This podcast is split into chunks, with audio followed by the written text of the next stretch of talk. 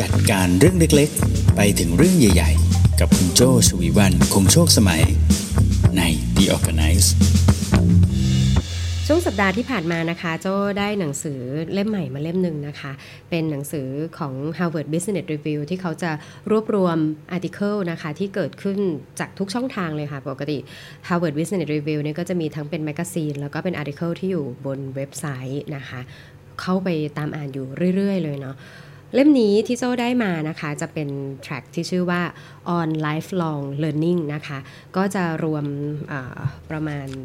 12 12 article นะคะที่เลือกแล้วว่าเหมาะสำหรับการ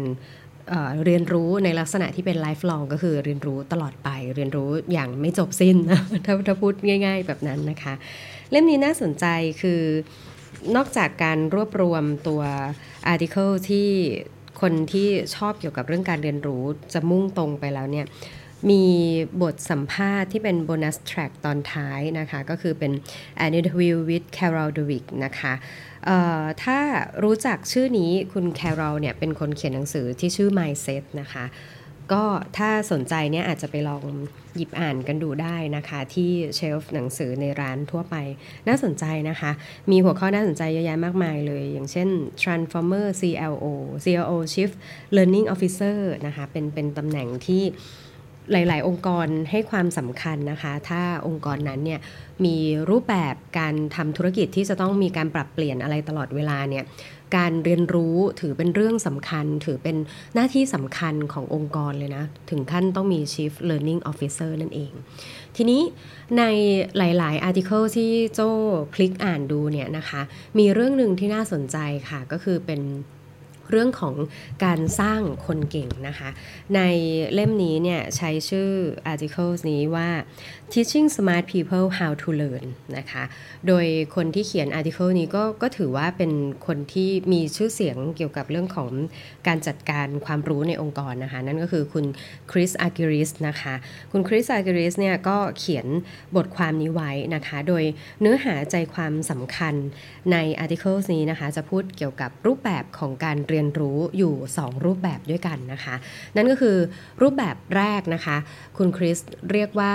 การเรียนรู้แบบ single loop learning นะคะ แล้วก็รูปแบบที่ 2 ก็คือรูปแบบการเรียนรู้ที่เรียกว่าเป็น double loop learning นะคะ single loop learning และ double loop learning เกี่ยวข้องอย่างไรกับการสร้าง smart people นะ เดี๋ยวเรามาลองฟังใน The Organice ใน episode นี้กันนะคะ ก่อนอื่นเลยเนี่ยเราถอยหลังกันกลับมานิดนึงนะคะว่าในแต่ละองค์กรเนี่ยเวลาที่เราทำงานเนี่ยเรามักจะมีอะไรบ้างนะในการทำงาน1โปรเจกต์ใช่ไหมคะ อย่างในการทำงาน1โปรเจกต์เนี่ยเรื่อง standard มากมายเลยนะ ก็คือการที่เราจะบอกว่างานนี้จะเสร็จด้วยอะไร เมื่อไหร่งานนี้ถึงเรียกว่าเสร็จ ใช่ไหมคะ อย่างเช่นบอกว่าทำงานเว็บไซต์เว็บไซต์หนึ่งนะคะ งานเสร็จก็ต่อเมื่อเว็บไซต์นั้นสามารถถูกค้นหา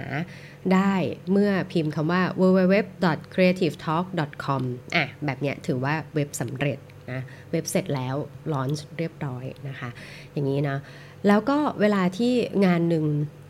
ทำไปแล้วเนี่ยอะไรคือถือว่าเป็นข้อผิดพลาดนะ อข้อผิดพลาดอย่างตัวอย่างเมื่อสักครู่ง่ายๆเลยก็คือเว็บไม่เสร็จ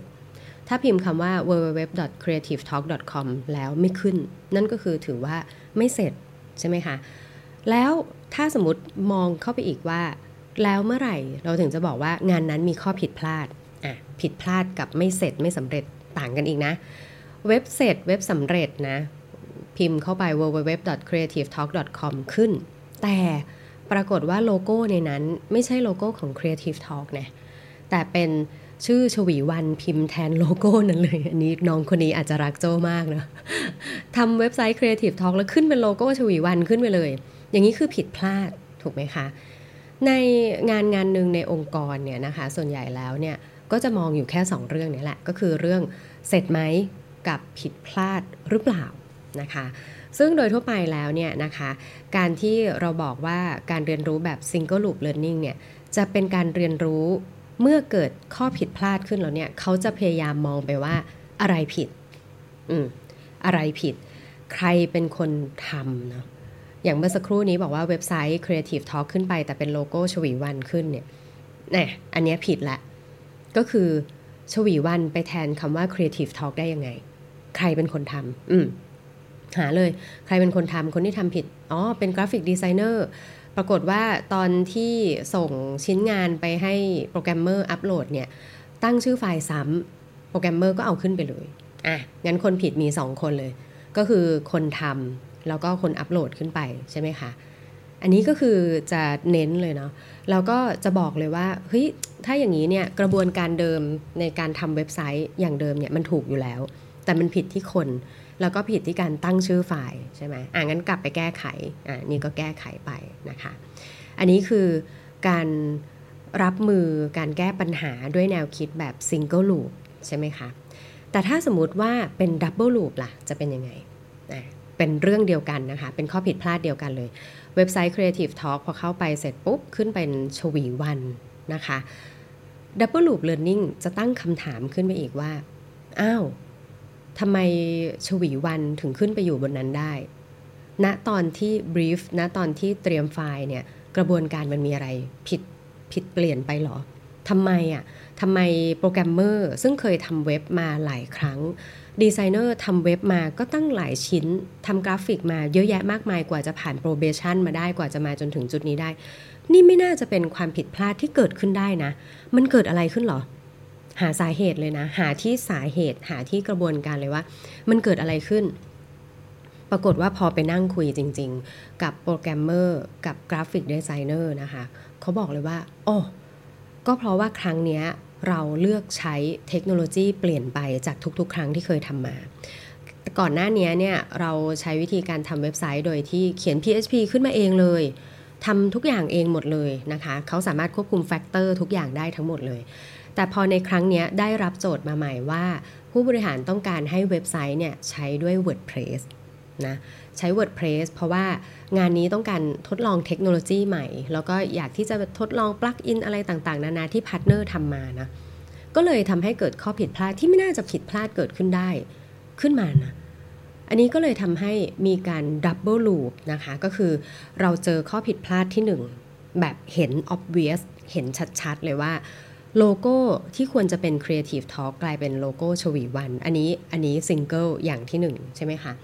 แต่พอตั้งคำถามขึ้นไปอีก ลึกขึ้นไปอีกว่า เอ๊ความผิดพลาดระดับเนี้ย มันไม่น่าเกิดขึ้นได้นะว่าไหม เพราะว่าเขาทำเว็บกันมาไม่รู้กี่ครั้ง มันคิดซ้อนขึ้นไปอีกเห็นไหมคะ มันเกิดอะไรขึ้นนะ double ขึ้นไปใช่ไหมคะ ดับเบิลขึ้นไป แล้วก็ไปถามหาอีกว่ามันเกิดอะไรขึ้นไปคุยจากตัวของคนที่ทำเลย ทำให้หาเจอถึง root cause เลยนะคะ root ก็คือในระดับที่เป็นสาเหตุเป็นรากเป็นฐานขึ้นมาเลยนะทำให้คนพบเลยได้ว่า อ๋อ ความผิดพลาดเนี้ยมันเกิดขึ้นจากทางเทคนิคด้วยนะ ว่าเขาใช้ tools ที่ไม่ได้เชี่ยวชาญมาก่อน แล้วก็ไม่ได้มีความ specialize ในเรื่องนี้มาก่อน เห็นไหมคะ เริ่มเห็นความแตกต่างนะของ double loop และ single loop นะคะตัวอย่างที่คุณ คุณ Chris Argyris นะคะ ยกตัวอย่างไว้ใน articles นี้นะ คือเขายกตัวอย่างการทำงานของเทอร์โมสแตทอืมเทอร์โมสแตทหมายถึงอะไรนะคะ เทอร์โมสแตทเนี่ยเป็นอุปกรณ์ที่ใช้ควบคุมความร้อนนะคะ พอเวลาเราตั้งค่าเทอร์โมสแตทไว้บอกว่า อะน้ำนี้ควรจะต้องมีอุณหภูมิอยู่ที่ 65 องศาเสมอ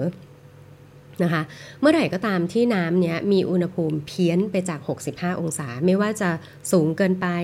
หรือต่ำเกินไปเนี่ยเทอร์โมสแตทก็จะร้องและทำงานด้วยการที่พยายามจะทำให้น้ำนั้นกลับมาที่อุณหภูมิ 65 องศาไม่ว่าอะไรก็ตาม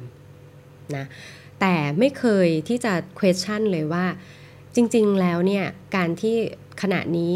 น้ำอุณหภูมิ 63 องศาหรือ 70 องศาเนี่ย ทำไมถึงเกิดแบบนี้ขึ้น แล้วในความเป็นจริงแล้ว น้ำที่พวกเราต้องการตอนนี้ต้องการที่ 65 องศาจริงไหม หรือว่าอุปกรณ์ที่เกี่ยวข้องในการที่จะทำให้อุณหภูมิความร้อนของน้ำอยู่ที่ 65 องศาเนี่ยมีอะไรเปลี่ยนไปหรือเปล่า จะไม่ได้สังเกตจะไม่ได้ตั้งคำถามแบบนั้นเห็นไหมคะอืมนี่ก็คือความแตกต่างของ Single Loop และ Double Loop นะคะของการ Learning คำถามก็คือมันจะเกี่ยวอะไร กับคนเก่งในองค์กรบ้างอะเราย้อนกลับไปนะคะที่ Single Loop Learning นะ Single Loop Learning เนี่ยถามว่ามันมันมีข้อเสียผิดพลาดขนาดนั้นเลยหรือเปล่า เปล่านะ จริงๆแล้วถ้าเราสังเกตดีๆเลยนะคะ Single Loop Learning เนี่ยมีข้อดีข้อดีในการที่จะสร้างมาตรฐานนะคะ สร้างมาตรฐานหรือว่าพัฒนา skill หรือทักษะ ให้ยังคงอยู่ตรงนั้นนะคะ อย่างเมื่อสักครู่ถามว่าการทำเว็บไซต์เนาะการทำเว็บไซต์เนี่ยข้อผิดพลาดแบบมาตรฐานแบบที่การเข้าเว็บไซต์ www.creativetalk.com เนี่ยควรทำได้ไหมควรทำได้เนี่ยคือเรื่องมาตรฐานมาก อันนี้คือถือว่าเป็น skill เป็นทักษะใช่ไหมคะ ที่โปรแกรมเมอร์และดีไซเนอร์ควรจะทำเว็บไซต์ได้ และเอาเว็บไซต์ขึ้นไปให้ search เจอด้วยคำนั้นได้ใช่ไหม หรือถ้าเป็น AE นะคะ Single Loop ในการที่จะตรวจสอบความผิดพลาดเนี่ยมันควรจะง่ายเพียงแค่ว่าเราเป็น AE เราต้องขายงานเป็น เข้าใจว่า quotation คืออะไรทำ quotation ได้ รู้ว่า rate card คืออะไรแบบเนี้ยนะคะ Single Loop นี่คือ basic ธรรมดา เพื่อที่จะทำให้งาน operation เกิดขึ้นได้และทำได้จริง มีข้อดีนะคะในการที่จะสร้างคน แบบที่เราต้องการให้เขามีประสบการณ์ แล้วก็เอา skill ที่มีเนี่ยทำให้เฉียบแหลมเฉียบคมได้ อันนี้คือ Single Loop เหมาะกับการเรียนรู้ในระดับ Operation จากคนที่ทำงานได้จะกลายเป็นคนที่ทำงานเก่งใช่ไหมก็จะย้อนกลับมาที่หัวข้อเราสร้างคนเก่งให้เก่งขึ้นไปอีกเนี่ย Single Loop เป็นการทำให้คนที่ทำงานได้กลายเป็นคนเก่งใช่ไหมอ๋อขายงานเก่งเป็น AE ที่เก่งนะคะ แต่ Double Loop Learning ล่ะ มันดียังไงเนาะ Double Loop Learning นะคะก็คือจะสร้างให้คนที่เก่งในระดับ Operation เนี่ยพัฒนาขึ้น และสามารถนำเอาสกิลและ knowledge ที่สะสมมาจากตอนที่มีแนวคิด Single Loop เนี่ยกลายมาเป็น Wisdom ได้ออย่างเมื่อสักครู่นี้ยกตัวอย่างของการทำเว็บไซต์ผิดพลาดใช่ไหมคะ พอเขาทำเว็บเป็นทำเว็บคล่อง แต่พอเขาจะต้องใช้ WordPress ในการที่จะทำเว็บไซต์ แทนวิธีการเดิมวิธีการเก่าของเขาเนี่ยพอเขามีวิธี Double Loop นะคะ Double Loop Learning ไม่ใช่แค่ว่าพอทำเว็บไม่ได้ก็จะเดินมาบอกเจ้านายเลยบอกว่า ไม่ได้แล้วพี่ยังไงเราก็ต้องกลับไปใช้วิธีเดิมในการทำเว็บ ถ้าถ้าองค์กรเรามีการ Single Loop Learning แบบเดียวนะ ไม่มี Double Loop นะ ทีมที่ทำเว็บไซต์เนี่ยก็จะเดินมาบอกเจ้านายเลยบอกว่า ไม่ได้พี่ยังไงเราก็ทำเว็บไซต์ด้วย WordPress ไม่ได้ เราต้องกลับไปใช้ PHP รูปแบบเดิม แต่ถ้าเราพยายามที่จะสร้างให้องค์กรเนี่ยมีวิธีการเรียนรู้แบบ Double Loop Learning เนี่ยพอเขาเจอว่าเขาจะต้องใช้ WordPress ในการทำเว็บไซต์ เมื่อเขาเจอข้อผิดพลาด หรือว่าเดินไปชนกำแพงว่า เอ้ย อันนี้เขาไม่เคยทำเอ้ยอันนี้มันมีข้อผิดพลาด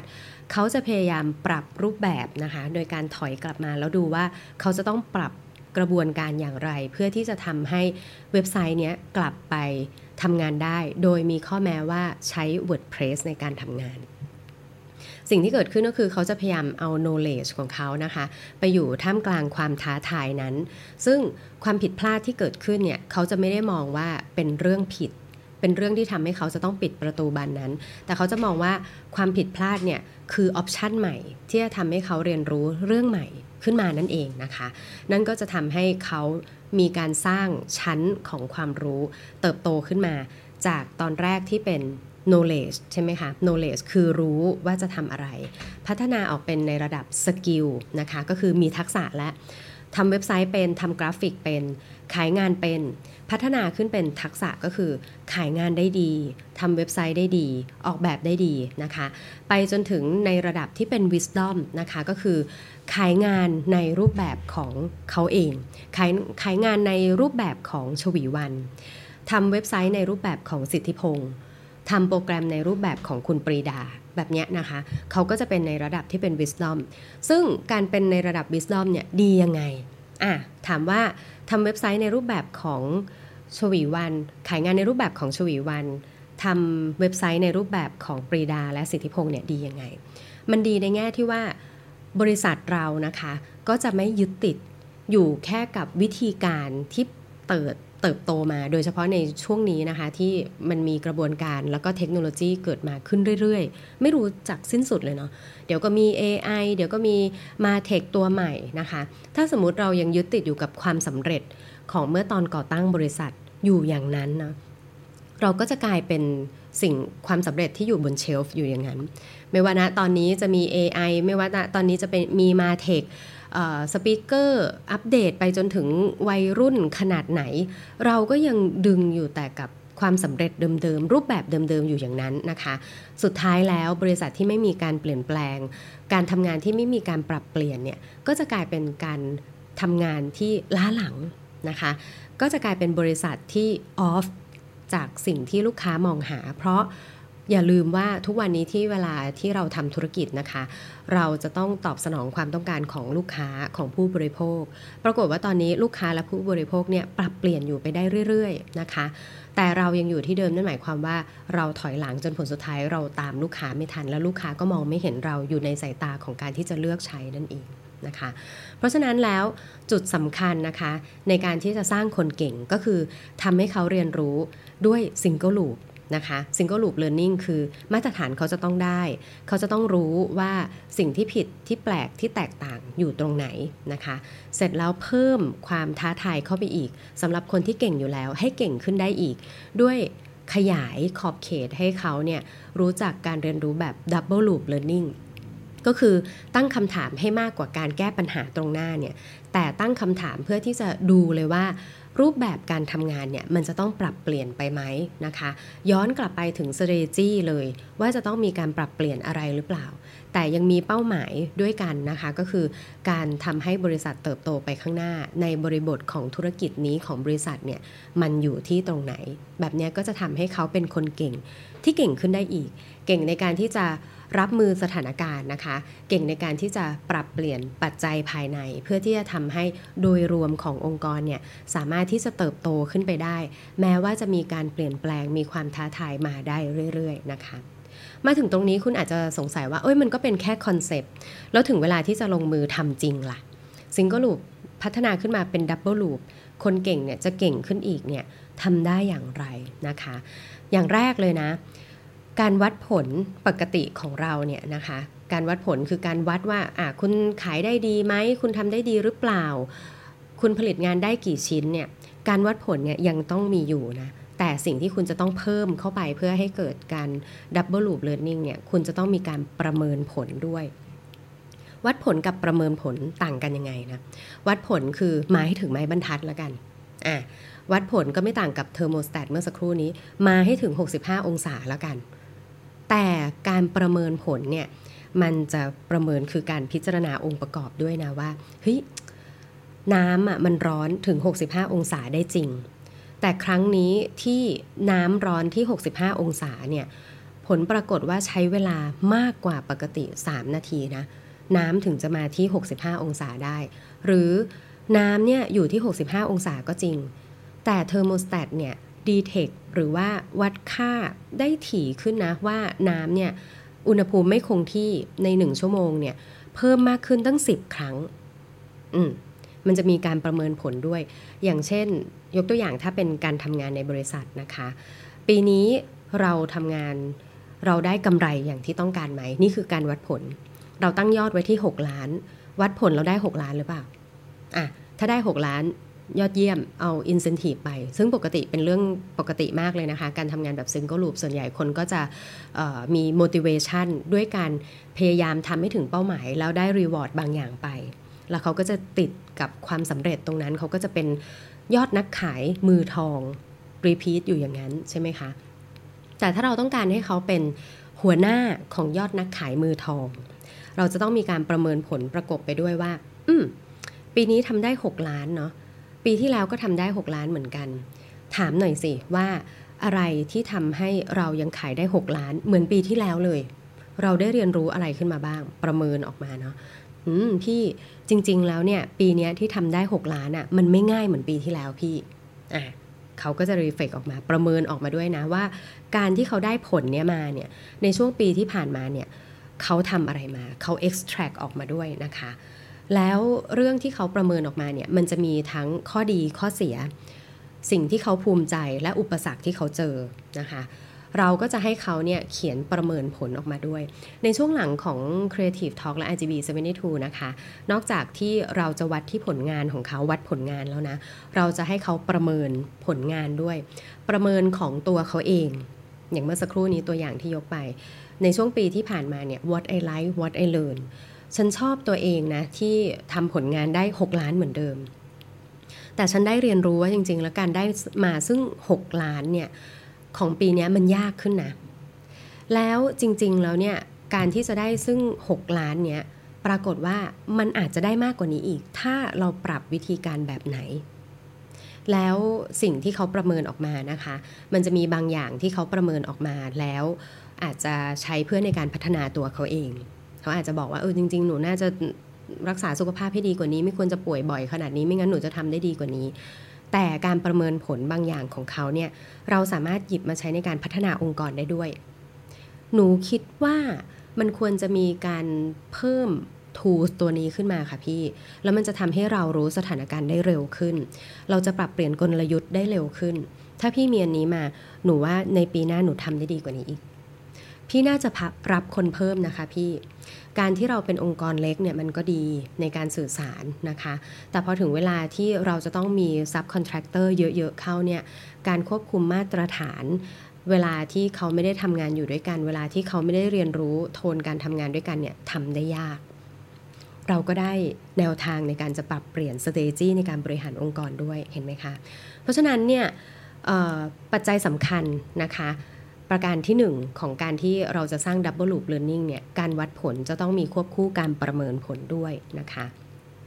อย่างที่2นะคะสำหรับโจ้ที่ reflect ออกมาได้นะตอนนี้เลยนะ การที่จะสร้าง Double Loop Learning เพื่อสร้างคนเก่งให้เก่งขึ้นไปอีกเนี่ยอย่างที่ 2 ก็คือจะต้องฝึกการ feedback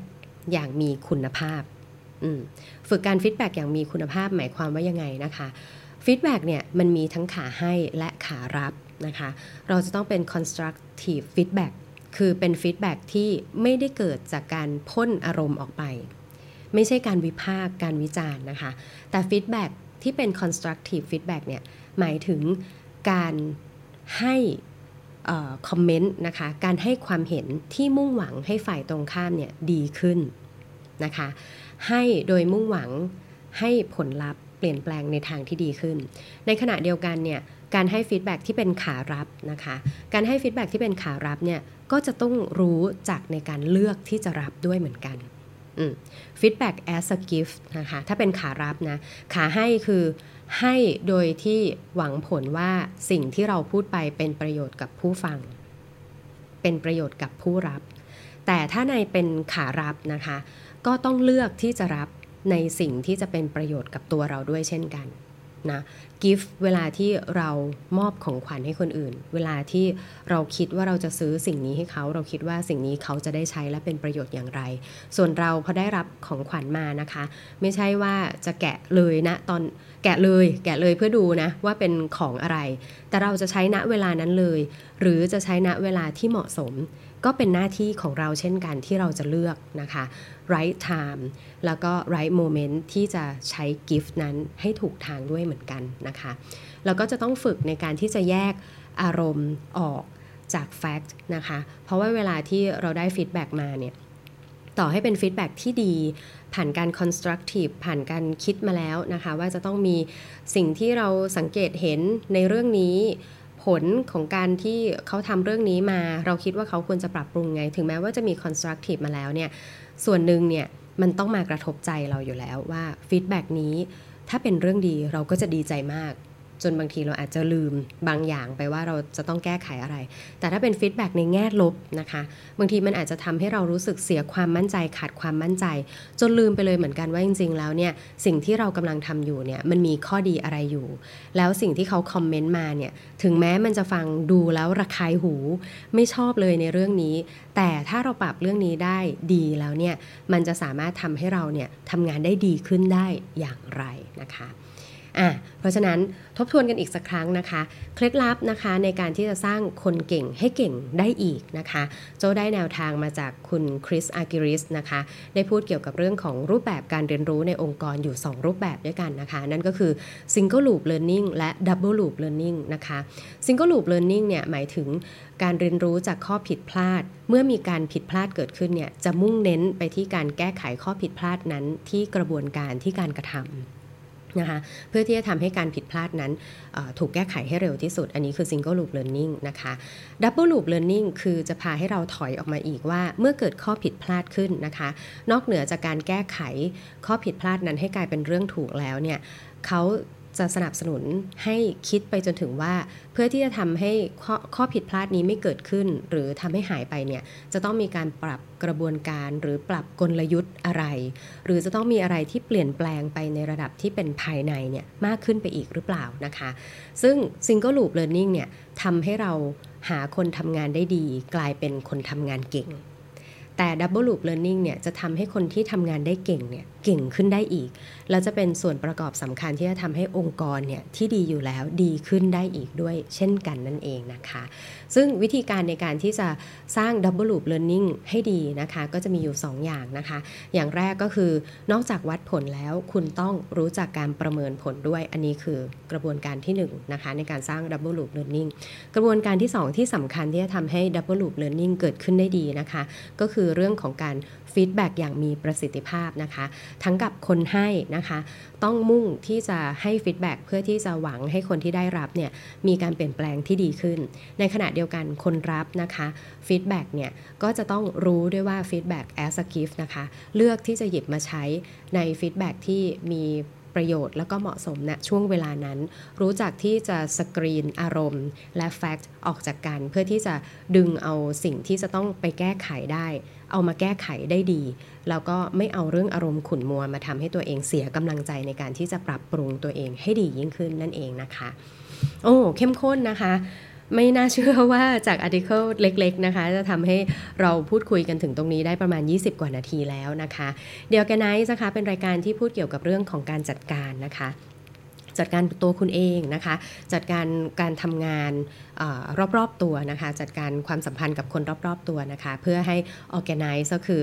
ทำทุกอย่างจัดการทุกอย่างรับมือทุกอย่างได้ด้วยใจที่โปร่งเบาสบายนั่นเองนะคะ จนกว่าจะพบกันใหม่ใน episode หน้านะคะ episode นี้ลาไปก่อนขอบคุณสำหรับการติดตามนะคะ อย่าลืมกดไลค์นะคะ ถ้าคุณฟังจากช่องทางที่มีการกด Subscribe ก็ Subscribe สั่นกระดิ่งไว้ด้วยนะคะ เพื่อที่จะไม่พลาดข้อมูลดีๆ เนื้อหาดีๆ จาก The Organice และจาก Creative Talk นะคะและถ้าคิดว่าเนื้อหานี้มีประโยชน์นะคะ อยากจะแชร์ให้คนอื่นๆ ได้รับรู้ด้วยก็อย่าลืมแชร์ออกไปให้เพื่อนๆ ได้เข้ามาฟังแล้วก็เอาไปใช้ให้เป็นประโยชน์สำหรับตัวเขาและองค์กรด้วยนะคะ สวัสดีค่ะ